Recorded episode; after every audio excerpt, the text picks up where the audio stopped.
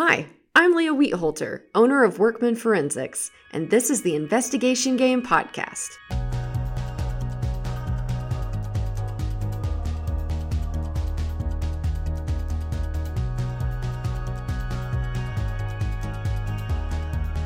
Welcome to the Investigation Game Podcast. Today I am joined by Van. Van is a local business owner, and a few years ago, he became aware of allegations that employees were stealing from his business. So I asked him if he would be willing to share about his experience today with our listeners. And just so our listeners know, we will be working together, both Van and I, to share this story without identifying anyone specifically. So thanks for being here, Van. Thanks for having me. So, to provide just a little background context, what type of business did you own? Do you own? It's a community service provider agency similar to a home health agency. Okay. And what was your involvement? When did you start this business? And then what was your in, involvement up to the point that you found out you might have a problem? Well, the business, uh, I started the business in 2000, Okay. and the initial plan was I was going to run it, but then some other business opportunities came up. It accelerated my plan in that I, you know, who I was going to hire to, to do what. So Mhm. I hired someone that I had a, an extensive history with to run it. Mhm. I knew this person had the uh, programmatic knowledge, uh, probably weak on the business side, but I could hold her hand and walk her through all of that. So that allowed me to not be a financial burden on the on the upstart, but still remain involved. So long answer to your question, mm-hmm. I was I was kind of an absentee owner. I'm not kind of. I was an absentee owner with the with the business because she got in and we set it up. Things started clicking. You hired essentially a CEO. Correct. And then what other types of individuals were there to run kind of the business side? Well, like, did she run everything or did she have? initially, Okay. and then you know as we grew, we you know, obviously started adding more people. A year after we started, we hired a bookkeeper Mm, mm. who had a lot of experience in the industry, so it was a natural fit. So wasn't a big learning curve Yeah. for, for anybody. Yeah. CEO was hired initially, and then bookkeeper about a year later, and then of course we had a lot of programmatic staff that Sure. didn't really have a lot to do with the, the running of the business, but more on the program side. Sure, providing those services to your clients. Correct. Yes. Whenever you set up your business, one of the things I noticed whenever we were introduced was that you did have several different controls in place that should have helped it make it easier to be an absentee owner, like you said. So, what were some of those controls that you did set up? Well, the bookkeeper was who handled all of the accounting. The CEO was to review all accounts receivable, accounts payable. Every check required two signatures. hmm We outsourced a CPA, hired a CPA to come in and, and balance the bank statements and everything. hmm Everything was supposed to have backup invoices, any any bills that were paid. You had to have an invoice to back it up and everything. So Yeah. And then every year you were audited we too, had right? yeah we had a financial audit every year. In Mhm. addition to that, we had a program audit Hmm. every year. There was some overlap. With the program auditors, while they weren't CPAs coming in, they did look at some of the financial information, Hmm. but it wasn't a, a full blown financial audit Mhm. like what you think of so Yeah. financial audit. So Yeah, and all of these things that you've mentioned, just having that second person involved in this process and splitting up these responsibilities. I mean, that's what I would recommend whenever if I w- went into a business. yeah, I thought I had all my bases covered. So you started in 2000, 2000. and then about how long had your bus- business been running when you were told about some allegations of financial misconduct? 16 years. Yeah, gosh, wow. 16 years, I thought everything was running smoothly. And and nothing raised a red flag that No, as a matter of fact, it, we mentioned the two types of audits that we had.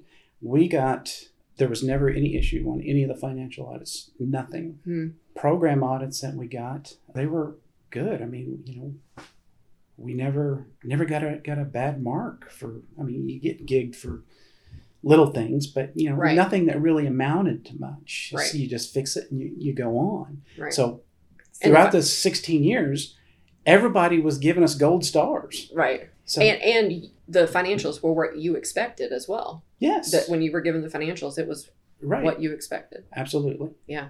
absolutely Okay, so then let's talk about how did you find out that you had a problem? What happened? Well, out of the blue, I had a um, an administrative employee call me and ask to meet with me because she had some concerns. I met with with this this individual, and she shared some information with me that uh, obviously concerned me. Yeah. I asked her to um, bring me some proof Mhm. of what she was telling me, and she did. So after looking at that, I was almost in panic mode. Mm. Yeah. What did she say was going on? Well, initially she said that there was some payroll being padded, Hmm. and that, and that there were some checks that were being written for the wrong things. Mm, okay. So- But but the primary thing was the padded payroll. Yeah. She had another employee just happened to mention to her that uh, kind of like a confession that she had an arrangement with the CEO. The CEO would pad her paycheck, her hours, in return for this individual basically going out cashing her check and coming back and giving the CEO cash hmm half for half of those padded hours. hmm So that's what got this whistleblower staff to call me and say, This is what's going on. Yeah. After that staff had confessed to her, what she did, the, the whistleblower staff, started doing some snooping. Okay. And she went into the CEO's office and got on her computer that she, I guess, just left up and I was running. about to say, okay, that's that's real secure. yeah, yeah. Uh, because to the best of my recollection, it didn't require a password to get in. Oh gosh. Okay. So anyway, uh, she goes in and she basically starts snooping on her computer Mhm. and looking in the financials. And the thing that really raised an alarm to her was in the accounting software, she found checks that were supposedly written to her that she claims she never received. Oh, to the whistleblower's name. Yes. It said it was paid to whistleblower, but Right. whistleblower never received them. Okay. Right. Then she started running reports. And, and that actually, whenever she met with me, that is one of the reports that she brought to me was a list of checks that were written out to her and this other staff that had confessed to her that according to the, the accounting system says these checks were written to them, but according to them, they never received checks. Oh gosh. There were some other reports that she showed me that obviously raised a red flag. But that's what that's what started the whole thing. Yeah. So then let's just kind of circle back around to that payroll issue too, just to make sure that's explained for our listeners. So the CEO would tell this employee, I've put an extra thousand dollars on your check. When you go, when that check clears or when you cash it or whatever, I want you to bring me back $500. Correct. That's, how that would work. Yes. Okay. Yeah. So everything looked on paper, everything looked legit, Right. unless you go and actually compare their paycheck to their timesheet. Right. At the beginning, when she told you this, Mhm. like what was your first reaction? Uh, Well, my emotions, the entire gamut, as you can imagine, there was anger, disbelief, fear. You know, because yeah, I'm thinking, how much is going out? Mm-hmm. You know, of course, as a business owner, I'm thinking, how how is this going to affect my business? Right. A lot of anger. So, what did you do first, just in response to this? I mean, you find out about this, it is infuriating, but then you got to do something about it. So, what was that next step for you? I believe I, I asked for a, a few more a few more documents from the whistleblower staff and this mm-hmm. other staff that confessed, which they brought me what they could generate or find. Then I started putting the ball in motion of uh, obviously I have to get the CEO out of there. Mm-hmm. But I set up a meeting with the CEO and the bookkeeper, which Mm-hmm. we have I don't know that we've discussed the bookkeeper, We haven't gotten into that one yet. but- yeah, one of the things that that well, obviously the bookkeeper had to be involved if if there were fraudulent checks being written, Right. because as I stated, there requires two checks, Mhm. and everything's supposed to have uh, backup Mm-hmm. for. So the, the the bookkeeper had to be involved at, at some point, but. On the payroll reports that she brought me, there were uh, some some improprieties there too. For example, the bookkeeper's husband was on the payroll, Mm-hmm. but he never worked for us. Right.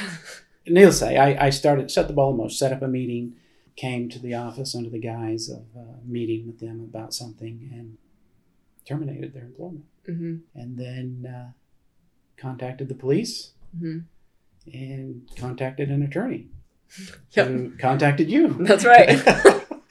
That's a pretty normal path Yes, for well. people to uh, find me. yeah. I remember throughout all of this, we kind of started with looking at the payroll issue and the ghost employee, like you were talking about, the bookkeeper's spouse being on the payroll. Then also looking at those checks that were allegedly paid to the employee, but the employee never received them. And so just looking at what that looked like. And, and if I remember correctly, just from a data perspective on that the check issue with the whistle those checks to the whistleblower employee the checks would be let's just this is off the top of my head i haven't Yeah. read the your report in a long time but let's just say that a check was actually written to ceo or bookkeeper and then the check would be printed and taken to the bank but then in the system in quickbooks they would go back and code it under whistleblower employees Yes. name. And so that's how that worked. So for us to see how much was this damage to your business, for us, we went and you were using QuickBooks. And so we went back in QuickBooks and looked at the audit trail to see how many checks had been changed like that.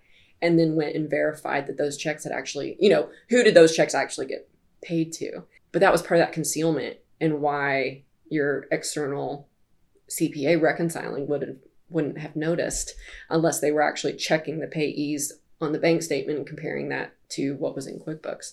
Correct. So that's kind of how that uncovered padded payroll, ghost employee, and then just checks written to whomever and then disguised as something else. Right. Were there any other schemes that were discovered along the way? Yeah, I mean, there were items purchased supposedly for, it, it looked like a legitimate business expense, but, you know, as we started looking around, they were nowhere to be found. Mm-hmm. When you look at the, uh, the paper trail, the invoices and stuff, you would see that, like, for example, that these things were delivered to somebody's personal address hmm or um, another business. Oh, right, right. Yeah. Because there were some side businesses involved. Right. Yeah. Yeah. uh, that your business was funding. And I also rem- remember too, there were a lot of missing supporting documents too. Like you did have good systems in place that required supporting documentation. And so you would have supporting documentation for all of it except these additional payments or except fraudulent reimbursements. Right. so As I mentioned earlier, everything was supposed to have backup, and there was a lot of that missing. For example, a lot of documentation that would be missing, which we couldn't locate. Mhm. We couldn't locate what was purchased. Right. So obviously, too. those things went somewhere to Right. somebody else. Right. And your business paid for it. Yes. Yeah. And I don't know that that would have ever been caught unless, like you said, somebody was there. And whenever they're doing the, the reconciliation of the bank statements, they, they look at the actual check and they see, well, this says it went to Best Buy, hmm but it was actually written to Joe Blow over here, or the check that went that was cashed actually went to Joe Blow. hmm And when you go to look for, for an invoice, the backup for that, it's not there. Right. Yeah. There was a lot of that. A lot. another interesting kind of scheme that was going on too was that a bunch of the people who were being paid this padded payroll they were also getting paid extra reimbursements and they were getting paid extra petty cash do you remember that Yes. that just came to my mind too that Yes.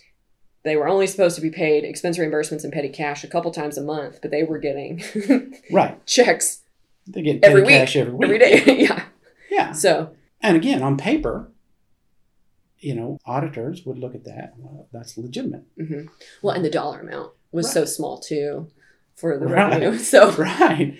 But those little things add up. they do And they Yes. add up quick. Yes. Another one too is that uh, diverting some of your AR to a dummy business account. Yes. Unbeknownst to me, the CEO and the bookkeeper conspired to set up a bank account at a different institution under a very similar name to Mhm. my business. Mhm. And the banking institution uh, obviously didn't do their due diligence, Mhm. set it up. And the name was, was so similar to my business name that whenever they brought in a check to deposit, yeah, it was it was just business as usual for them. Right. Yeah. Yeah. I think that part of the loss was just pretty significant. I mean, just taking Yeah. that out and Yeah, and that was a bold move on their part. That It was a really stupid move, but it was a bold move on Yeah. their part. and that wouldn't have shown up either because they were deleting the invoices if i remember correctly so it wasn't showing that the client owed anything or that whoever the customer was owed anything they were deleting the invoice altogether Correct. Yeah. Yeah. And so if you don't have any outstanding receivables you wouldn't even know that there were things past due or that you never received the money Exactly. right because it was deleted Mhm. and the way we found that just so our listeners know was by once again looking at the audit trail in quickbooks look at everything that's deleted and why do we have all these invoices deleted yes. that's Yes. how that's how we went to go quantify the loss do you remember how you discovered that that happened I don't recall. Um, I actually, I don't remember either. I do recall. How how did I how did I learn of the other bank account? yes Because when I terminated them, the day that that happened, they wanted to go back into the office and get their things, and I told them they couldn't. Uh, And it just so happened they had the checkbook for the checking account for the fraudulent account. That's the only way I caught that. wow And if I if my memory serves me correctly, I brought that to you or mm-hmm. informed you about that and that's when we started looking for that yeah scheme. so then we go into the audit trail okay well how did you not know you didn't collect all this and then here's all these deleted invoices and Yeah. So, ugh, yeah, gosh, I'm I'm just checking my list to make sure we covered all of them. I mean, th- there's just so many. So, whenever you first heard about this problem from the whistleblower, how many people did you originally think were involved? Well, originally when I first met with the whistleblower staff, I thought it was a couple of people. hmm But And then, how many were there in the end that that you know of for sure? I mean, there could have been more, but that we can prove without a doubt there was 10 people. Ten. Yeah, 10 Basically, employees. my almost all of my administrative staff were involved to one degree or another Mm-hmm. in one scheme or another. There were several schemes going on, all independent of one another. Mm-hmm. Yeah, it was it was a big shock. I initially thought Yeah. one or two people were getting their payroll padded, and they're working with the CEO and the bookkeeper to you know make some some fraudulent purchases. And never did I expect that everybody would be involved in it. you know just the ability to run that many schemes from like a i mean how do you keep that many people to keep their mouths shut for that long but also i mean we've talked about this before that you did have these controls in place but once everybody is part of a scheme or lots of schemes in this case or however they were all connected and kind of had dirt on the other person then that you know in our fraud investigation world we say that collusion always breaks your controls. And so this was the perfect storm of collusion. You had these controls in place. You were being diligent as a business owner to set this up. But then if those people are all conspiring to work together it's going to break your controls. Right. You know, and that I don't remember who it was that kept telling me that, you know, um, in w- whenever I was living this nightmare, you know, you don't don't beat yourself up too bad because if two people in the right position are going to conspire against you, they're going to be successful at least for a little while. right Especially two key people like what I had, CEO and the bookkeeper. They were they had control of all of the financial stuff. i mean they were the top two Yes, they were. The, they were two of the controls I had in place. Right. You know, um, they were supposed to check one another, right and I would periodically meet with them individually to talk about the other one, to say, you know, uh, is anything going on? You know, fishy. I mean, has she has she made any questionable purchases or or, or, or anything like that? You know, and and I would ask her the same of of him, but when they're in it together right it's it's it's tough it's tough to catch right well we're going to take a really quick break and we'll get back into the story If you're a professional with continuing education requirements, then you've sat through your fair share of required training hours. Let's just say you probably didn't love it. And every year, the requirement hours sneak up on you at the worst time.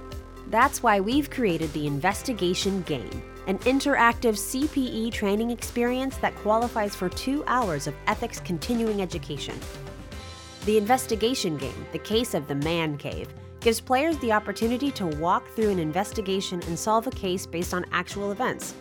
Think of it as your favorite detective game, but with an opportunity to learn while you play. Players are given case details, decision making steps, and additional case information to then quantify the embezzlement loss, identify schemes used, and uncover assets purchased with stolen funds. Gameplay wraps up with a presentation providing the case solution and awards the winning teams. This valuable event makes earning continuing education hours fun by combining a real life case study with an interactive team building game that we think you're going to love. To learn more or to register, visit investigationgame.com.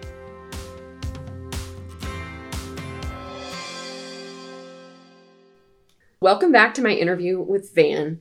So, Van, over how many years do you think these schemes were occurring? We don't know for sure. Mm-hmm. What we do know is that it went back at least six years. Once we got to a dollar amount, it became futile to research further. Right. And plus, you know, after that long, a lot of the records, paper records, backup stuff is is missing. They'd already been purged and Right. things like that. So we stopped looking after six years. So we know it went on that long. Mm-hmm. I suspect it went on longer than that. Yeah. And if I remember correctly, over those six years, I think all of these schemes we've talked about were going on for those six years. So you may have just had a couple of the schemes prior to that. You know, like surely it didn't all just, they had a team meeting and said, all right, this is what we're going to do and have these like six to eight schemes or however many we've got. It was like a snowball going downhill, you know. Yeah. Each year that snowball just kept getting bigger, Yes. bigger. Yes. Maybe they brought in somebody else, but yeah, they were all going six years before I caught it, and um, they just picked up steam. Right. And the fact that there weren't financial red flags for you, that everything appeared to be running the same way until you got in and actually started looking at things. Profit can only fund embezzlement for so long. You're going to run out of profit or the extra cash flow. And so you were saying earlier before the interview that when you got in, you discovered how they were kind of funding some of this. Right. That, that's a common question. You know, I, whenever somebody learns about my experience, that's that's one of the first questions they ask was, "How did you not know? Right. How you know? How did you uh, not feel if, it? If they're taking that kind of money, surely you would have noticed it. You know, and if I were in their shoes, you know, on the outside looking in, I would have said the same thing. hmm But the profit margin, you know, there was a little fluctuation over the years hmm but it was relatively the same as you would expect. You know, you had some up years and some down years, but there weren't there weren't huge fluctuations. hmm hmm There was never a red flag there. Compile that with the fact that we're getting clean financial audits, we're getting clean program audits. The outside CPA says everything looks good to them. Mhm. So there were just no obvious red flags to anybody. But they had to be finding this money somewhere. Yes. And the way they were doing that. Yes, and once I got in there and we started digging, one of the ways that they were able to do that was, you know, they were pushing bills out to be paid, you know, to almost to where they were going to be sent to collections or And then that's when they would pay them. right, Mhm.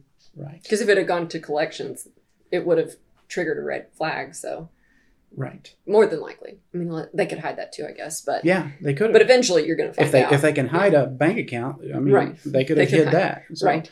right. Yeah. So And to my knowledge, it never happened. But that's that's that's not to say that it didn't. That's true. That's true. Yeah, I've had that before. Whenever people are embezzling, they always run out of money, so they have to start pulling from o- some other source, right? And so this one particular person, when she ran out of the extra cash, and the owner says, "Oh, I'm not doing very well. Just don't pay me payroll." Well, she just took his payroll too. You know that funded the embezzlement. At a certain point, okay, now the owner's not getting paid. There's no extra money. She's stolen all the profit. Where'd she go? The payroll trust accounts and pulling that out and not paying payroll taxes. So then that creates a whole nother headache for the owner whenever this was discovered. But she was getting the notices Yes. because she was the bookkeeper. So she was getting the notices for the payroll. Yeah. And she was hiding those. So it just perpetuated. But That's one advantage that I had. Thank God that we always had our taxes paid because we outsourced our yes, payroll. yes, So I didn't I didn't have to deal with that headache, and then I had an outside CPA doing the the taxes. yeah. and, and so they couldn't steal that part of it. Yeah, uh, I shudder to think what it would have been like Oh, had had I had that in house. yeah.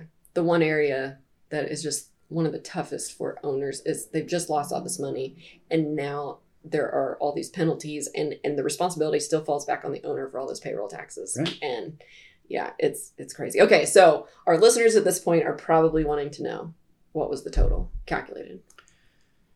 The calculated total over the six year span was approximately 1.2 million.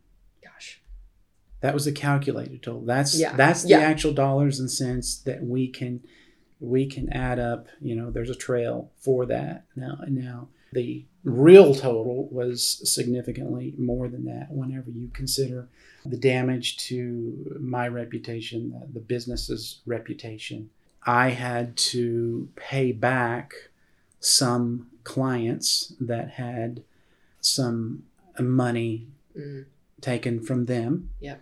All of that's not in the calculated total. right. And then not to mention legal fees, Oh yeah, legal fees, investigative investigative fees, fees. banking fees for for getting a lot of this history Oh, yeah. that they had. I don't- I don't know if they destroyed it or it just they lost it or, or what. But you know you got to go back for you know six years. Call the bank and say I need bank statements from six years ago. Mhm. You know they want to charge you for that. Right. So, but yeah, the the expense of investigating this stuff, hmm whether it's the uh, the attorney or Me. the forensic accountant, Yep. somebody that was not. And even And- your time, because we were spending a lot of time. Yes. I mean, there was a lot of data to go through, but there was a ton of time on your part and your wife's part of pulling documents and yes. just uncovering more things. yeah. Um. There was there was some long, long days. Yeah. uh, You know, and if you can just imagine, put yourself in my frame of mind. You just caught people stealing all this money from you. The more you dig, the more you find. hmm you know Yeah. and it, it just wears on you Yeah. it really wears on you obviously you, you can't sleep you can't eat it takes a toll on you more than a Mhm. financial toll Sure. And these are people that you thought you had a great relationship with, that you trusted. Yeah. And the ceo i would consider i would have considered her an extended member of the family right. we had that strong i had that strong of a trust factor with her Right. obviously it was misplaced but to add insult to injury many of the individuals involved in the embezzlement of my business continue to work in the this industry hmm with their continued employment in the industry they they have continued their pillaging of my business hmm by stealing clientele despite the fact that they got caught as a business owner your your, your hands are kind of tied as to whenever you're investigating things as, as to what you can say Right. you know, my turn, you know, your attorney tells you, you know, keep your mouth shut. you know. Right. But these, But the during that time, the, these perpetrators are out there spinning these tales and Right. Dragging your name and your business's name through the mud to make themselves look better. Mhm. And whenever they go to a client and they tell them that I just have this vendetta against them, Mhm. and that the client sometimes believes them. Mhm. Consequently, they entice that uh, client to move with them to one of my competitors, Right. and they they use that client as a bargaining chip Mhm. in their new place of employment. hmm But there's not a whole lot that I can say other than just you know issue a warning to to people. You know, I don't know that I would trust that person. Um, but anyway, long story short, even after they were caught, they continued. Some of them continued to steal from the business, Mhm. and actually, here were what four years later, and Right. it's still happening. Not and not as frequently, but it it still happens to happens. a certain degree. Yeah. Gosh. Throughout the investigation, were there some things that surprised you as you went through this process? You run a business and you know your business. And then all of a sudden you are now in the legal world, in the investigation world. So I'm curious what someone on the outside of my industry thought were kind of surprising things. Well, this was my first foray into the legal world, hmm and uh, yeah, it was an, it was an eye opener. Yeah. It was really, it's a crazy, it's a crazy world, right? It is. operates by its own rules. It is, and I don't like those rules. Yeah, it's I, frustrating. I'll be honest with you, I don't. But yeah, so surprising. The, the things, some of the things that surprised me is one, the creativity of the criminal mind, and, and in my in my situation, the other thing is the unwillingness of people to talk. oh yeah, yeah. Is there anything else surprising or or even frustrating that you would add onto that? Well, I I I was surprised at how thorough a forensic audit can be. Oh, gosh. I was I was I was uh, you know you would call me with with something whenever I was living this nightmare, and you would say. You would ask me questions about something. Obviously, you call me, ask me questions about something that spurs my curiosity. Uh huh. You know, um, Then you have to go dig for more. yeah, you know, it, yeah. it was like, what? There's a there's another embezzlement scheme going that we haven't Yeah. we, we we just now found, and Mhm. those are the those are the things that it surprised me is how how thorough a forensic audit can be. Mhm. Because again, I'm I'm at this point, I was thinking, how can my annual financial audit not catch this? Right. right. Well, there's a big difference between a financial audit and a forensic audit, There is. and that was surprising to me. Yes. Yeah. And was I- it's a it's a very common misconception because I think that a financial audit to a business owner makes you feel comfortable. Yeah. Somebody else who's an expert in financials is looking at my financials, but there's only so much that they're going to look at every year. And a lot of these things we talked about would have fallen under the materiality threshold. But like you said, added up 1.2 million over 6 years, this many people working together. Yeah. I mean, it, it just adds up. Yeah, I can, I can remember whenever you seen your report on the the analysis that you did of the checks that were changed in QuickBooks. Mm-hmm. The check that got cashed, how it differed from the check register. Mhm. And I remember looking at that, just almost literally being sick, Mhm. going, how how did they figure that out? Right. You know. Right. So it goes back to my the first surprise. I thought the creativity of the criminal mind is surprising. Yeah. To me, the number one thing that was frustrating is uh, the so-called justice system. Is for those that are listening and have never actually been involved in something like this, it is incredibly frustrating Mhm. and unsatisfying. I mean, Yeah. the response that you get from law enforcement, for my case, was literally, "Don't call us, we'll call you." Yeah. That was literally what I was told. I also think too in your case because there was so much collusion the dollar amount is 1.2 million but the dollar amount per person Right. is so small Adds a problem. and so it's your case is just it I don't mean this offensively to any investigator by any means but the intricacies of the case and the time that would be taken to prosecute it on a local level it's just too much because of their volume and everything that they have to do every day Right. but then on the federal level hmm it's too small per person and so it doesn't necessarily meet some of those thresholds i found that frustrating on your case as well and just trying to think how can Yeah. we you know but we can't make something up obviously Right. but it is very frustrating and in, in your case you were able you did have some insurance not close to this Yeah. what were some of the methods you used to help recover your loss and more specifically like you can file a, a complaint with law enforcement civil lawsuit insurance those types of things what were i mean i think we did all of those things on your case whether or not they panned out but Right. Yeah, I think we explored every avenue to help recover the loss, but it's never. And It- in my case, it was never enough. close It was yeah. never. oh, Obviously, you know, you insurance. They're not. They're not really eager to part with their money either. You know, they're going Right. to find fault with you. right you know, and you're you're already down, and then you know the insurance agency comes in and tells you, well, you should have been doing this or you should have been doing that, you know, and it's just it's it's they're literally kick you when you're down. Right. You know. So yeah, that was um, was incredibly frustrating dealing uh, not only with them. Then you talk about the banks. You know, Mhm. they're certainly not eager to admit fault on their part either. Right. Nobody, every, everybody wanted to blame me. I know. Uh, yeah. So and I think we talked about it then, and I mean, I'm going to say it again for our listeners too, but that is so common. Yeah. And it's even, it's just, well, was the business owner not paying attention? Was the business owner not doing this? Was the business owner not doing this? And I, sitting as the business owner myself in my own business, I think, when?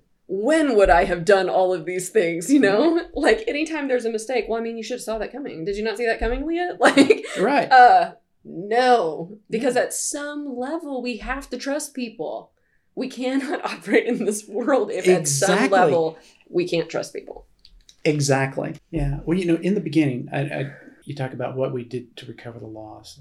I think that was the question. Um, Mhm. I remember meeting the, the initial meeting with the attorney, and I don't. I, I think you were in that meeting, but I remember having to think about again in my na- naivety. Um, I'm thinking you turn this over to law enforcement, and you know.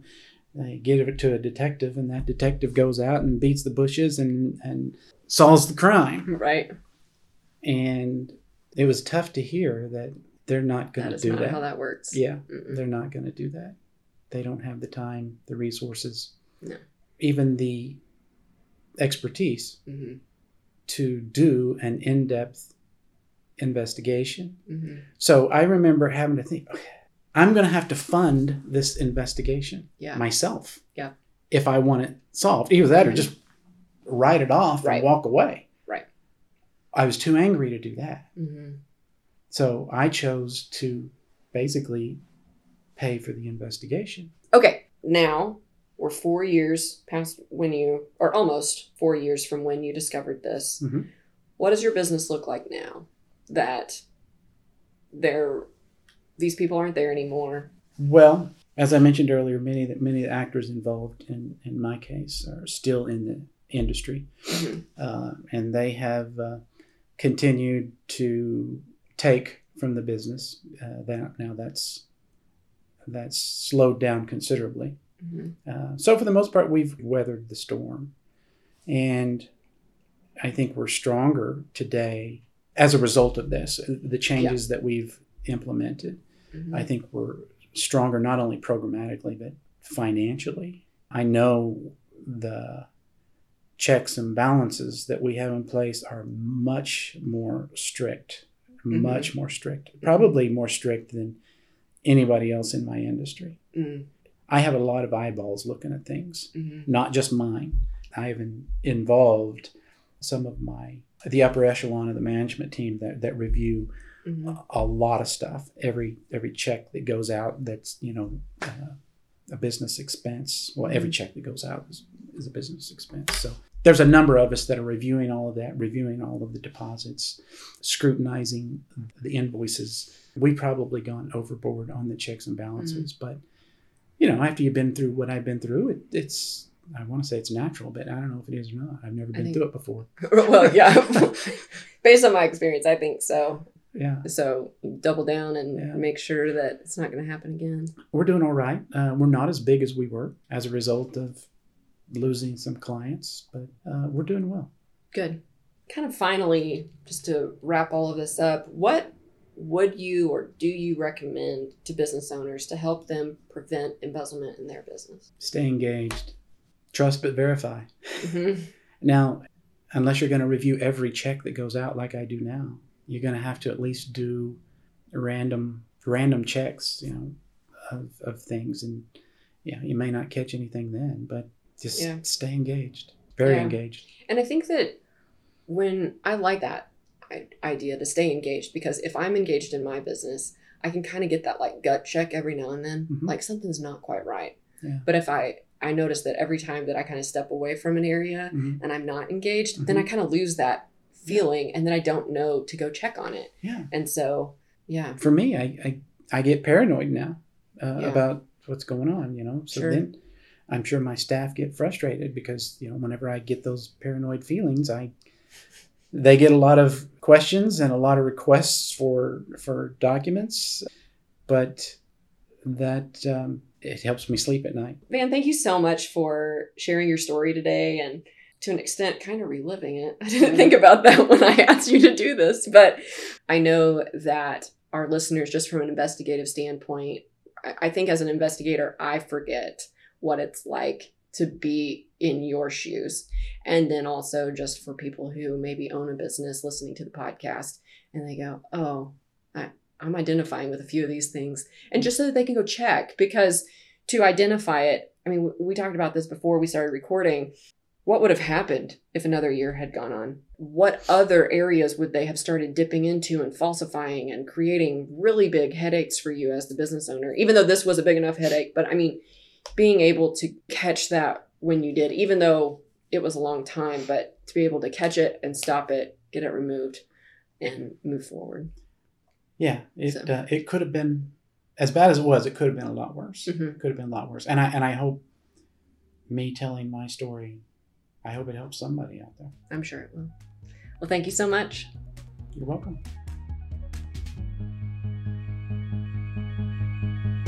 The Investigation Game podcast is a production of Workman Forensics.